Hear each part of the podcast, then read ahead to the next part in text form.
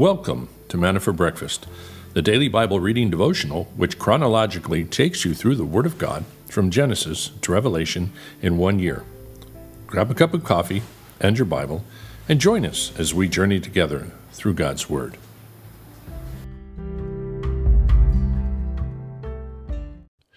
Good morning, everyone. Welcome back. It's nice to have you guys together again. This is the Sunday edition which you're probably picking up on a Monday, but we thank you. This is our shorter version as we are busy getting ready for Sunday um, and worshiping the Lord together there. But hopefully, you can pick this up before you get to get church and spending a little bit of time in the Word. This morning, we are in Psalm 113, 114, and 115, as well as First Thessalonians 3. So please find your Bibles, open them up Take the swords out of the sheath, so to speak, and let's uh, ask the Lord to bless this time. Father, thank you for blessing us. Thank you for everything that you've done this week. Thank you for the opportunity that we have or have just had worshiping you at church, being a part of your fellowship, God. Continue, God, to use us, build us up, and make us more like you. In Jesus' name. The Lord exalts the humble. Psalm 113. Praise the Lord. Praise, O servants of the Lord. Praise the name of the Lord. Blessed be the name of the Lord from this time forth and forevermore. From the rising of the sun to its setting, the name of the Lord is to be praised. The Lord is high above the nations, his glory is above the heavens. Who is like the Lord our God, who is enthroned on high, who humbles himself to behold the things that are in heaven and in the earth? He raises the poor from the dust and lifts the needy from the ash heap to make them sit with princes, the princes of his people, to make the barren woman abide in the house as a joyful mother of children. Praise the Lord. Psalm 114.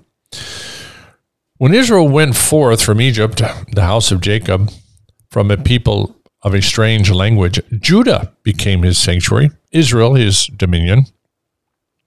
The sea looked and fled. The Jordan turned back. The mountains skipped like rams, the hills like lambs. What ails you, O sea, that you flee? O Jordan, that you turn back? O mountains, that you skip like rams? O hills, like lambs? Tremble, O earth, before the Lord, before the God of Jacob, who turned the rock into a pool of water and flint into a mountain of water. Psalm 115. Not to us, O Lord, not to us, but to your name. Give glory because of your loving kindness, because of your truth. Why should the nations say, Where now is their God. But our God is in the heavens. He does whatever he pleases. Their idols are silver and gold, the work of men's hands. They have mouths, but they cannot speak. They have eyes, but they cannot see. They have ears, but they cannot hear. They have noses, but they cannot smell. They have hands, but they cannot feel. They have feet, but they cannot walk. They cannot make sound with their throat. Those who make them will become like them, everyone who trusts in them. O Israel, trust in the Lord. He is their help and their shield. O house of Aaron, trust in the Lord. He is their help and their shield. You who fear the Lord, trust in the Lord. He is their help and their shield. The Lord has been mindful of us, he will bless us. He will bless the house of Israel. He will bless the house of Aaron. He will bless those who fear the Lord, the small together with the great. May the Lord give you increase, you and your children. May you be blessed of the Lord, maker of heaven and earth. The heavens are the heavens of the Lord, but the earth he has given to the sons of men. The dead do not praise the Lord, nor do any go down into silence. But as for us, we will bless the Lord from this time forth and forevermore. Praise the Lord. So the The recurrent theme, as I mentioned yesterday, of these psalmists is this one of gratefulness for all God has done for them, knowing that they are sinners, knowing that they don't deserve it, and knowing that in their rebellion, God has reproved them. And even though they've been so bad, God continues to come back and does good things for them. And they realize that, that, that the best, best way to live is to live humble before the Lord. And those who humble themselves, God lifts them up. And there's this recognition of God is God over everything. He is enthroned on high. He, he is over all the heavens. He's high above the nations. He has control over the nations and the earth.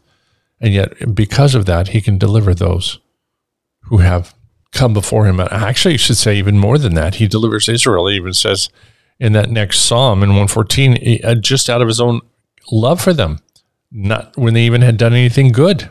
He still delivered them. And he's so powerful, he can cause the mountains to quake. He can cause them to, the rivers to fear. And if, if they had the ability to have human emotions, they would flee or cower or change and do whatever because they understand the power of God. So it's it's a way to get us to realize how powerful He is, and His power is all directed at bringing us into relationship with Him.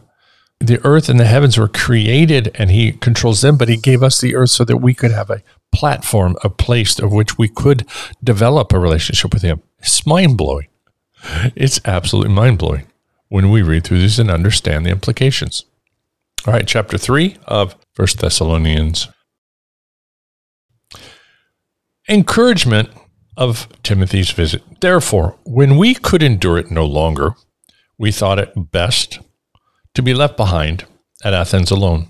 And we sent Timothy, our brother and God's fellow worker in the gospel of Christ, to strengthen and encourage you as to your faith so that no one would be disturbed by these afflictions, for you yourselves know that we have been destined for this.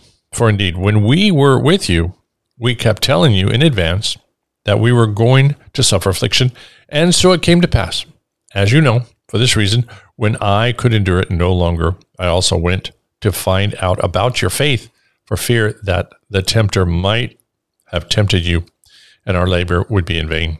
But now that Timothy has come to us from you and has brought us good news of your faith and love, and that you always think kindly of us, longing to see us just as we also long to see you. For this reason, brethren, in all our distress and affliction, we are comforted about you through your faith. For now we really live, if you stand firm in the Lord. For what thanks can we render to God for you in return for all the joy with which we rejoice before our God for your account?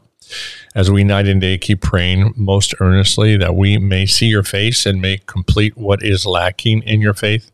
Now may our God, the Father Himself, and Jesus our Lord direct our way to you. And may the Lord cause you to increase and abound in love for one another and for all people, just as we also do for you, so that He may establish your hearts without blame in holiness before our God and Father at the coming of our Lord Jesus with all his saints. Most of the time, we get the, the picture here explained to us how, again, Paul was being persecuted by these Jews and hounded and being maligned. And all this is true, and these, these believers in Thessalonica were getting a wrong impression of Paul and, and getting the wrong story about really what the, the, the whole deal with the resurrection and also the rapture of the church was about and Paul's motives. So he defends himself and he defends his ministry. And now he gets the word back from Timothy that Timothy's come back and says, Hey, Paul, Paul, guess what? They didn't buy it. They didn't buy all the garbage they said about you. They love you. You brought the word of God, the word of life to them, and they received it as coming directly from God because it is from God. You brought the message and they're rejoicing in you. And Paul is so relieved. And let me say that I'm on the the minuscule flea level of insignificance compared to Paul's ministry. Paul's ministry was anointed in the most amazing way for the entire church, for the entire world, for all time. But all of us who are pastors that are blessed to have any anybody in the church that gets it, that receives the word, and stays faithful and maintains that positive attitude towards the pastor goes, Hey, you know what? He's just the messenger that just served up a delicious meal of the word of God. And those people that maintain that heart of love and communion for their pastor are precious. That Paul says, man, you guys are our joy. You are the reason why we're willing to go through any of this persecution stuff. You are the crown jewel for our ministry because you see the word is not coming from us, you see it coming from God. You're standing firm. You yourself have been persecuted. These guys were already getting persecution. Imagine this just after receiving the Lord. And you still maintain an attitude and a heart of love for us and fellowship in us. That is so encouraging. Paul needed that. He was human. He needed that. And it built him up and it strengthened him. And this is one of the the great blessings of having a wonderful church with people in it. And most of you guys listening, you are those people that keep me encouraged and keep others in the ministry encouraged to, to keep going on because you can feel at times beat down when everybody's criticizing everything you do and you feel, you know, and you, uh, we've got our own sin issues or at least potential sin issues dealing with feeling kind of beat up like Paul at, at times David at times. So it's it's just nice. It's always nice to encourage one another in the word. Okay, now Charles Spurgeon, speaking of getting encouraged, this is the man that uh, is constantly encouraging me for sure. July 30th, Charles Spurgeon, I will see you again, and your heart shall rejoice. John 16 22. Surely he will come a second time. And then when he sees us and we see him, there will be a rejoicing indeed. Oh, for that joyous return. But this promise is being daily fulfilled in another sense. Our gracious Lord has many agains in his dealings with us. He gives us pardon and he sees us again and repeats the absolving word as fresh sins cause us to grieve. He has revealed to us our acceptance before God. And when our faith in that blessing grows a little dim, he comes to us again and again and says, Peace be unto you. And our hearts are glad. Beloved, all our past mercies are tokens of future mercies. If Jesus has been with us, he will be with us again. Look upon no former favor as a dead and buried thing to be mourned over, but regard it as a seed sown, which will grow and push its head up from the dust and cry, I will see you again. Are the times dark because Jesus is not with us as he used to be? Let us pluck up encouragement for he will not be long away. His feet are those of a roe or young hart, and they will soon bring him to us. Wherefore, let us begin to be joyous, since he saith, Even now I will see you again. Well, Father, we thank you for that encouragement. We thank you for the blessing of, of the assurance that we know you're coming again and that you will see us again. And it's interesting, you have always seen us and you still see us, but we know we're going to see you physically face to face. Of that day, God, not one of us can even imagine. We can try, and we do try, and we should try, but none of us can imagine the overwhelming sense of love and gratefulness and unworthiness we're going to feel.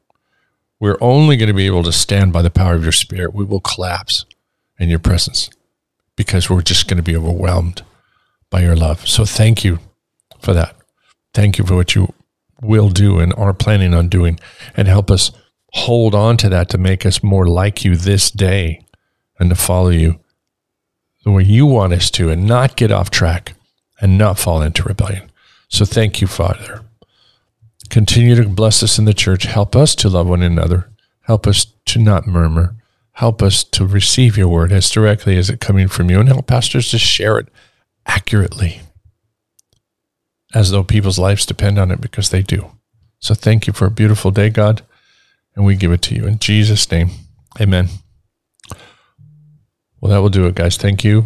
We will see you again tomorrow as we pick it up live, Manna for Breakfast. If you want to join us, calvarypv.com. We're on Twitch, Twitter, and YouTube and, and Facebook. And please subscribe. You know how that helps. And uh, do everything. Give it a like as well in the podcast. So we'll see you again. Bye bye.